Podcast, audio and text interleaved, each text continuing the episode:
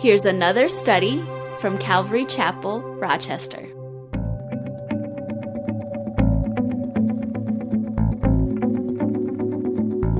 So we're in Titus, uh, and we're actually in chapter 1. We didn't finish chapter 1 last week, um, but Titus. He was a disciple of the Apostle Paul, and uh, he had learned the Word of God from Paul. And as we talked about last week, Paul lived an infectious Christian life. Um, he, he was someone that uh, that his disciples, those men that followed Paul, they wanted to be just like Paul. And uh, so in, in this first letter, and we talked about it last week, Paul basically says, Hey, Titus is just like me. We walk, we have the same heart, we have the same vision, we, you know, we, we take the same steps. I mean, if you look at Titus and see Titus, you're seeing Paul because Titus wanted to be so much uh, like Paul because Paul lived an infectious Christian life.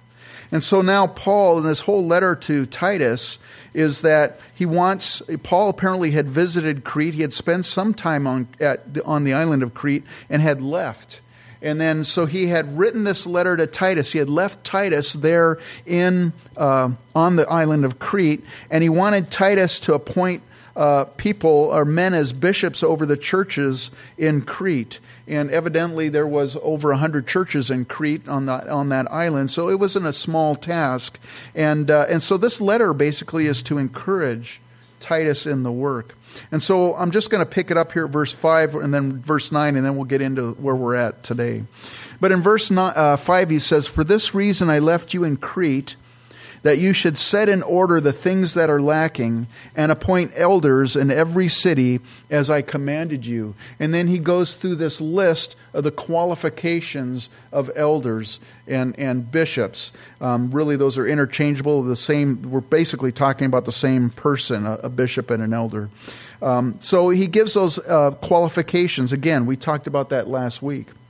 Well, Paul told uh, Titus that a bishop must be a man, as he says in verse 9, holding fast the faithful word as he has been taught, that he may be able by sound doctrine both to exhort and convict those who contradict. He said, These men, these, these men, they've learned the Word of God. They should be able to use the Word of God. In fact, they're qualified to use the Word by sound doctrine, both to exhort and to convict those who contradict. And now we're picking it up where we left off here in verse 10. And so, who are those who contradict? Well, verse 10, he says, For there are many insubordinate both idle talkers and deceivers, especially those of the circumcision, whose mouths must be stopped, who subvert whole households, teaching things which, which they ought not for the sake of dishonest gain. On the island of Crete, there were many insubordinate people Paul is saying.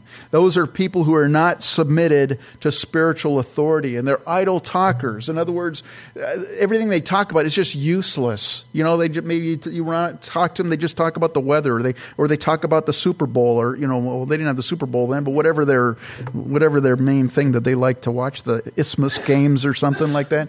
And, and it was, it was just, it was just idle talk basically. But even worse than just idle speaking, there were those who were deceivers. And Paul says, especially those of the circumcision. What he's referring to is he's referring to the Judaizers. They were, they were Jews who had became born again Christians, but they also were the ones that were saying that the Gentiles had to follow the law of Moses in order to be a Christian. They had to, they had to go through these works of the law in order to be saved. And that, that's totally contrary to the gospel of Jesus Christ, that we're saved by grace through faith. Well, these of the circumcision, these Judaizers, they were teaching lies, and Paul says their motive was money. Interesting that it hasn't changed. Uh, sometimes people, uh, you know, some people their ministries are still motivated by money. He says they absur- they subvert which means to upset or overturn whole households. In other words, they cause dissension and pit family members against one another. These new Gentiles coming to faith, their, their, their, their families were being destroyed because of all these lies. And so, Paul, he's pretty severe here. He says their mouths must be stopped. In other words, they literally, it means they must be muzzled. You got to muzzle them, Titus. You need to silence them. In verse 12, he says, One of them, a prophet of their own, said, Cretans are always liars, evil beasts, lazy gluttons.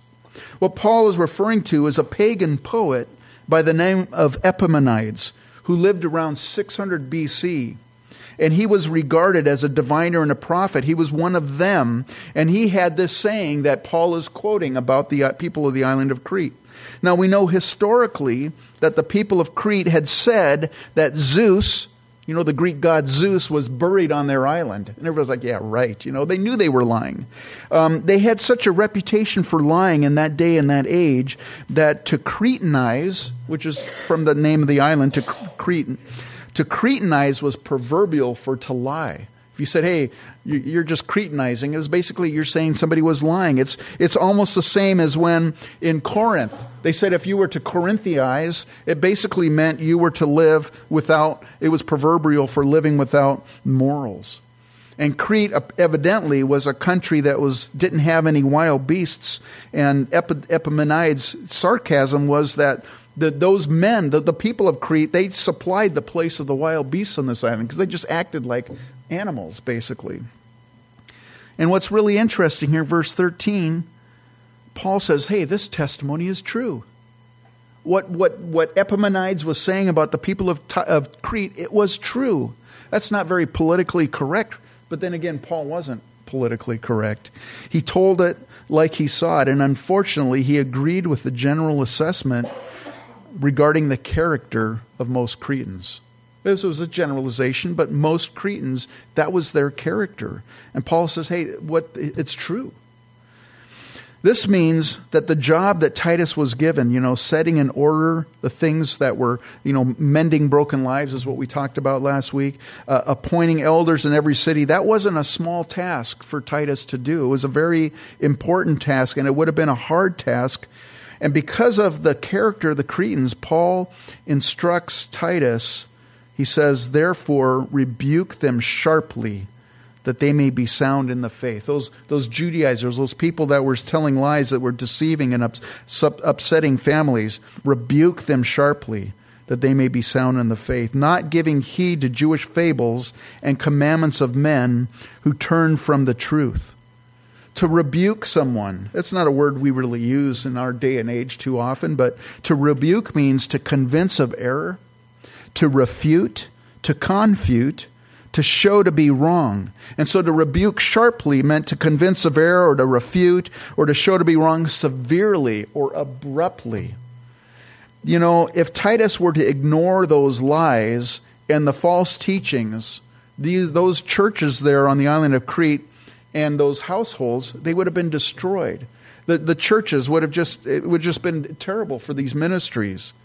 Because of the uh, Cretans' propensity for lying, they were open fodder for the Judaizers to come in and start teaching Jewish fables and commandments of men. And because of that, the truth of God's word, it would have been polluted basically by the commandments of men. I know we've talked with people before. I know, uh, you know, uh, there's certain people that, that, that they you know they they believe in God and they, they follow God, but they also are being deceived by the commandments of men and, and minister to some of these people and to tell them, hey, that's not what God's word says. Some people are so ingrained in the commandments of men that it's, it's hard to get through to them. They just don't see it. Verse 15 it says, To the pure all things are pure but to those who are defiled and unbelieving, nothing is pure, but even their mind and their conscience are defiled. You know, the gospel is so simple that even a little child knows that Jesus loves them. Why? Because the Bible tells them so. The gospel is so simple. And the pure and simple faith of these Gentile believers, they understood from Paul that their salvation was by grace through faith in Christ Jesus. It was nothing that they could earn or anything but it was being overturned by these Judaizers who had turned away from the truth. They were laying unnecessary burdens on the people that God had not, such as, you know, restrictive dietary laws. To them, nothing was pure because they were defiled themselves, and they were spreading that to the people of Crete. Verse 16 they profess to know God, but in works they deny him, being abominable, disobedient, and disqualified for every good work. These false teachers were professing to have these received, you know, they were professing to have received revelations from God and were speaking on his half, on his behalf, excuse me, but their works didn't match what they were saying. So Paul was telling Titus to find men throughout these churches who have been taught the word of God, who having clinged to God's word, were able, uh, were qualified to use God's word to rebuke those who contradicted the faith. You and I today, you're, if you're clinging to God's word, you know, you and I are qualified and we're able to rebu- rebuke false teachers and deceivers because that's one thing that hasn't changed. We still have false teachers and deceivers even in the church today. And, and, and you and I are qualified. We're, we're able, if you know God's word, you're able to rebuke those that have false teachings. Well, how do you how do you convince them of error? How do you refute or confute or show to be wrong? Well, you do it by using God's word. And each one of you know God's word. If you have God's word in your heart, you know it, you're able to rebuke people. Verse uh, so now we're going into chapter uh, 2 verse 1. But as for you, and I'm speaking to Titus, but as for you, speak the things which are proper for sound doctrine. When he's saying speak the things, he's, he's really meaning either teach or preach those things which are proper for sound doctrine. Sound means true or pure or uncorrupted. And of course, doctrine is, is divine teaching, teaching about God and teaching about uh, the things of God in the Bible. And so Paul says, hey, you know, you're able to speak these things, teach these things, teach the men, teach the people in the churches things which are proper for sound doctrine, pure, pure, true, uncorrupted teaching from God, as opposed to the commandments of men. Well, again, how do you do that? You use God's word. You don't teach your opinions. You don't, you know, you, you basically you tell them, hey, this is what God's word says a lot of times, you know, when you come up to, against something and you don't know what to do, you don't, you have a decision to make. The best thing that you can do is to go say, what, what does God's word say about this subject? And, and start digging into God's word and praying and asking the Lord to reveal things to you, and He will. But you and I, we're qualified to teach one another sound doctrine by using God's word. You're, you're not only qualified to rebuke people. If you, if you come across false teaching, and say, hey, that, that's not what the Bible says. This is what, the, this is what God's Word says. You're, you're able to do that. You're also able to teach one another using God's Word.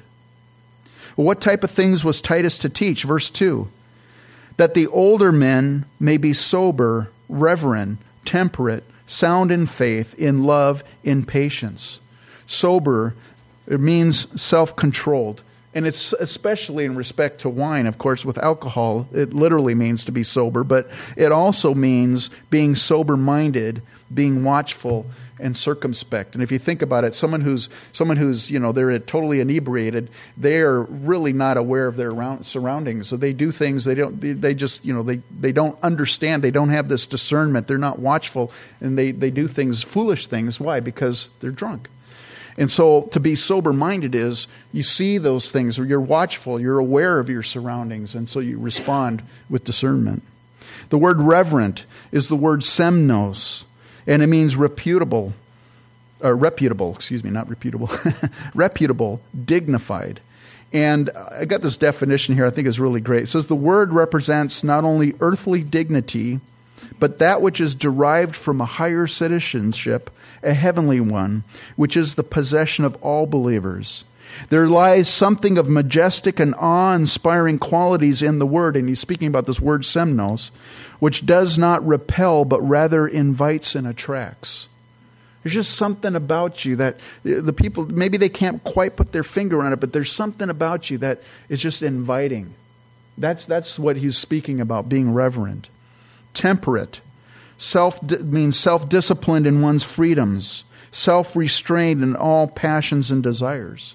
He says true and uncorrupted in faith, which means, you know, pure in faith. True and uncorrupted in love, and true and uncorrupted in patience. So he's to teach these things to the older men. And then he's to teach the older women, verse 3, likewise, that they may be reverent in behavior, not slanderers, not given to much wine, teachers of good things that they admonish the young women to love their husbands, to love their children, to be discreet, chaste, homemakers, good, obedient to their husbands, that the word of God may not be blasphemed. So he's to teach also the older women likewise um, to be reverent in behavior. And again, is to be reputable, to be dignified in, in, in all that they do.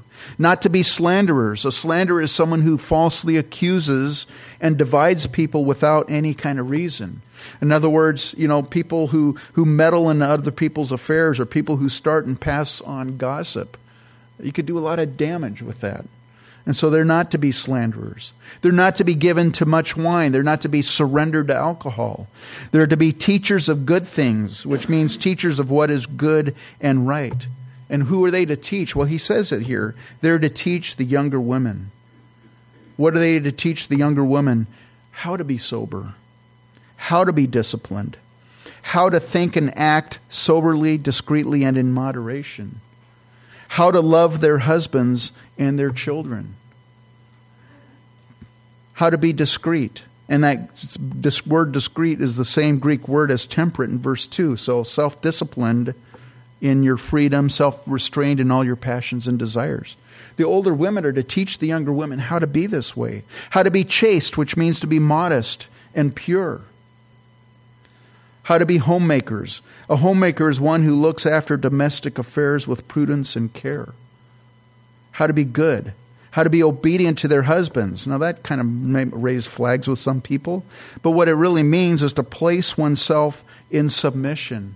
Has nothing to do with inferiority. In fact, in Christ, there is no male or female. We're all the same in Christ. We're equal.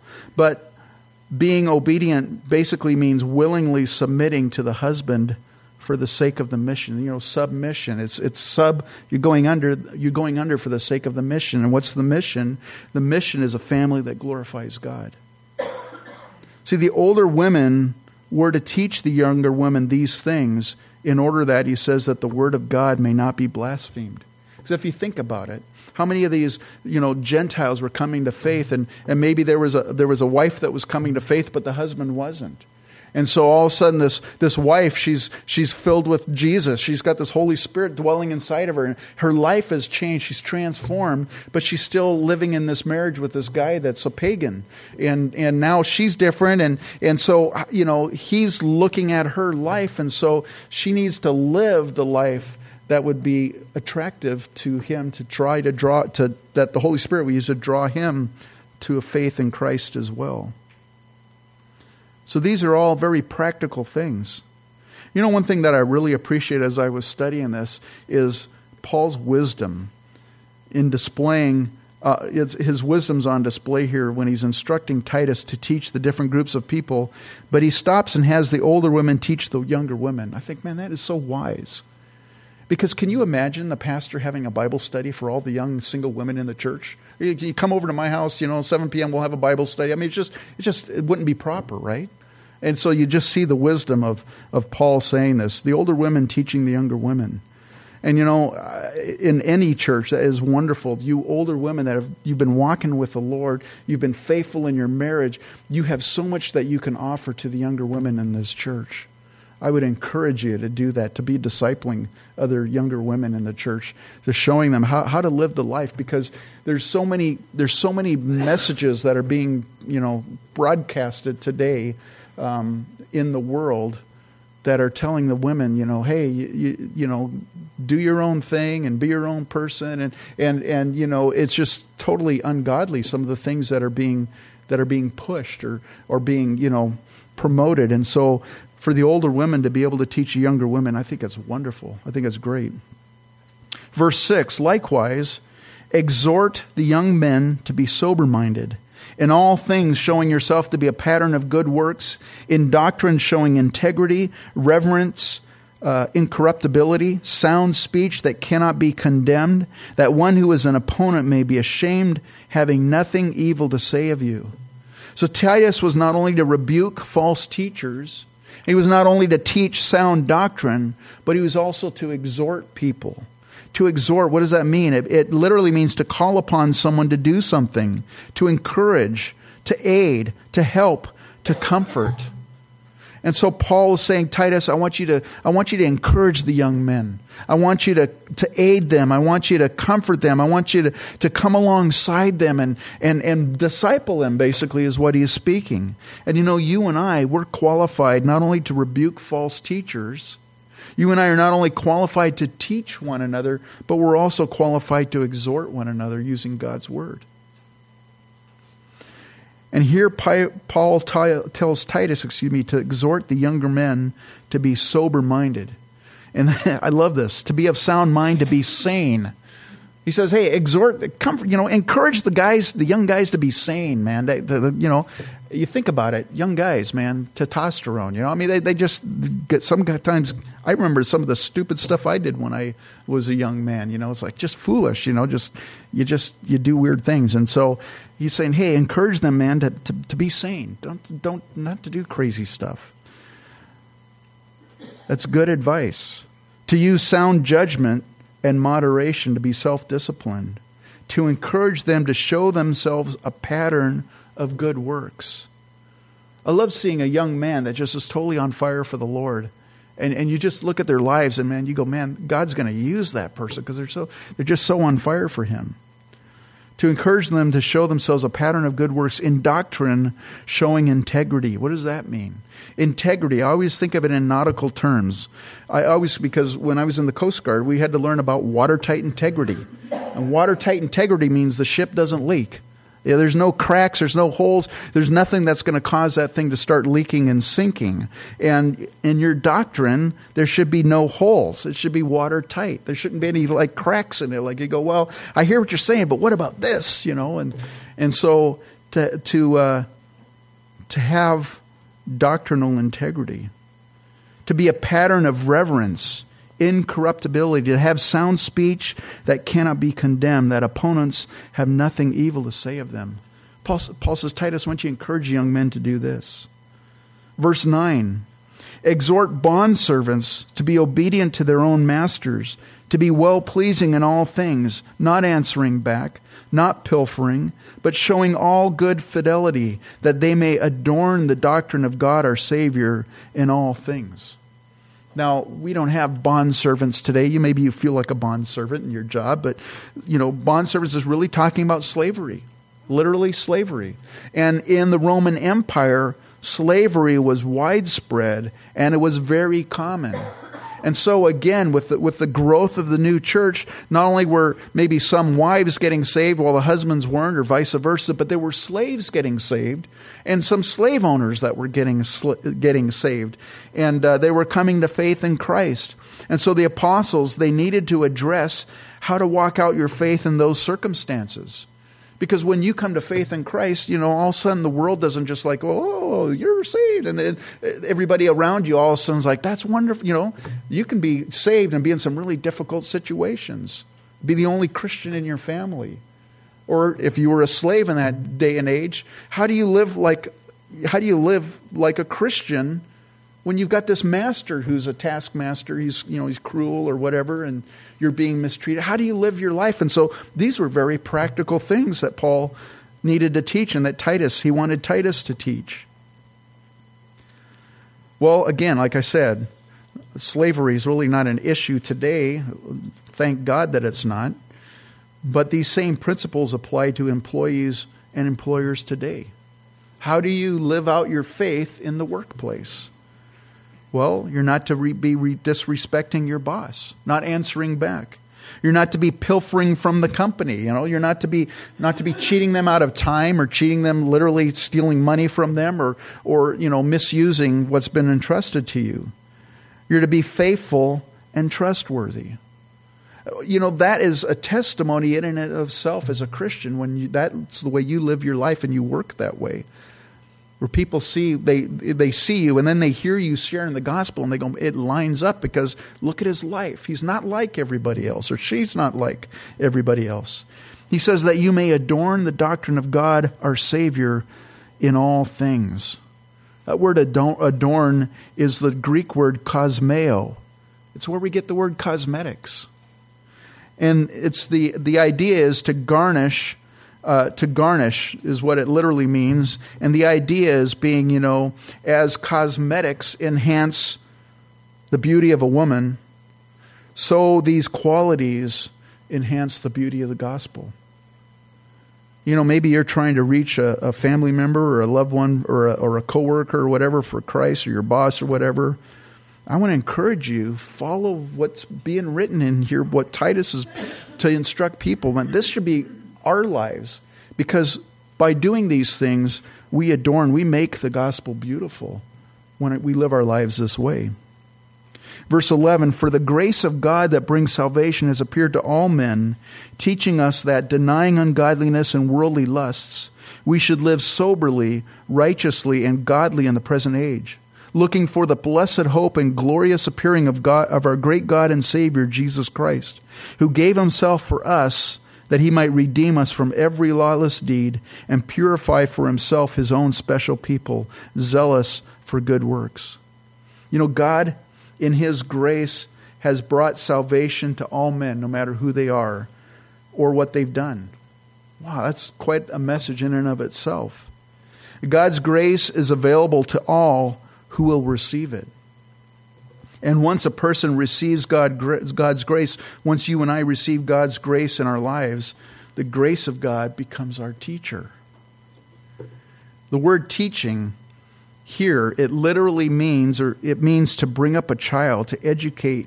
It's used of an activity directed toward the moral and spiritual nurture and training of the child to influence conscience, will, and action.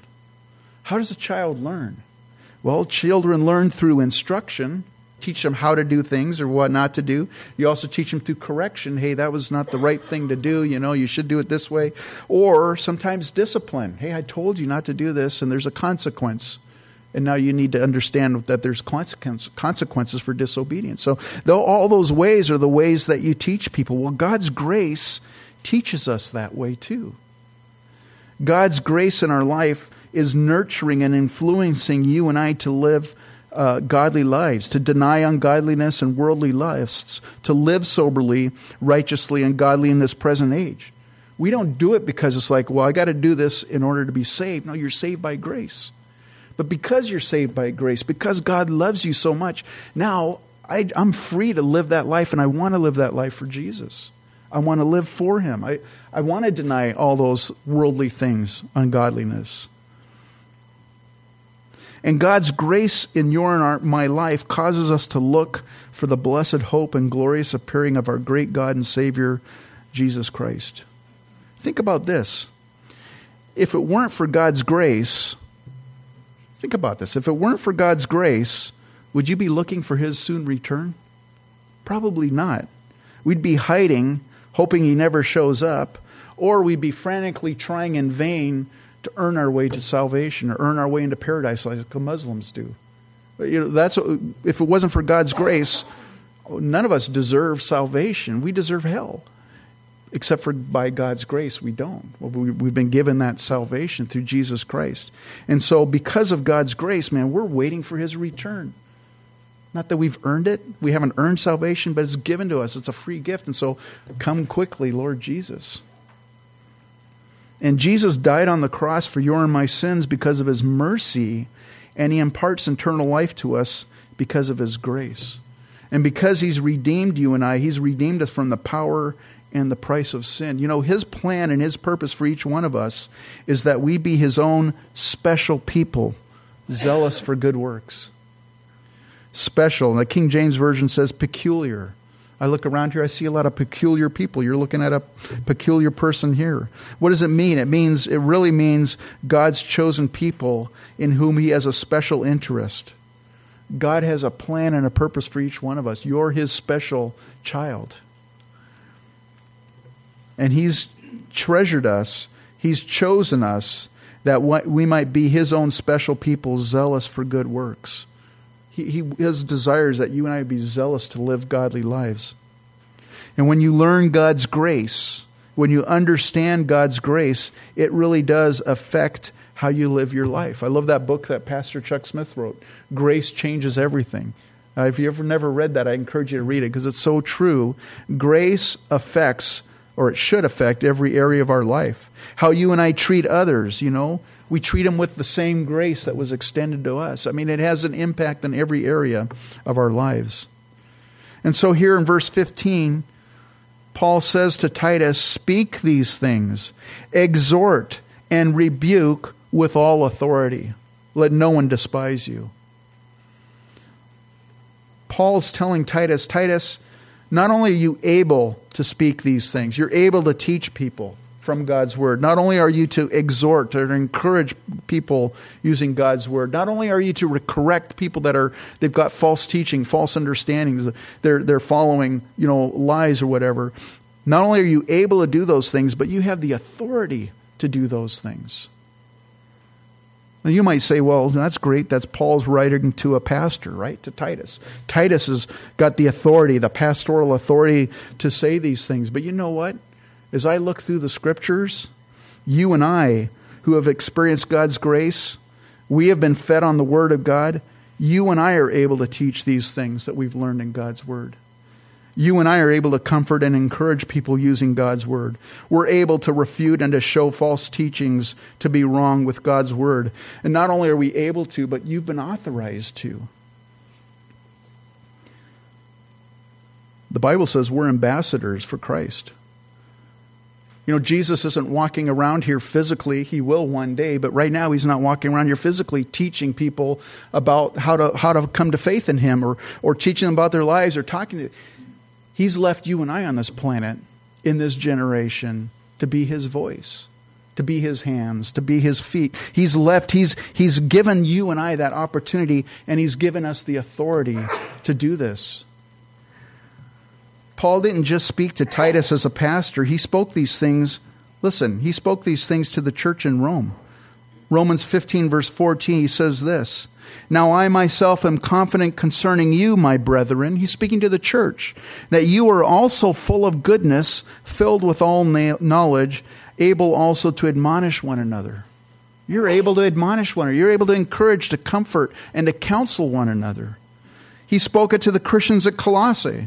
In Colossians 3:16 he says, "Let the word of Christ dwell in you richly in all wisdom, teaching and admonishing one another in psalms and hymns and spiritual songs, singing with grace in your hearts to the Lord.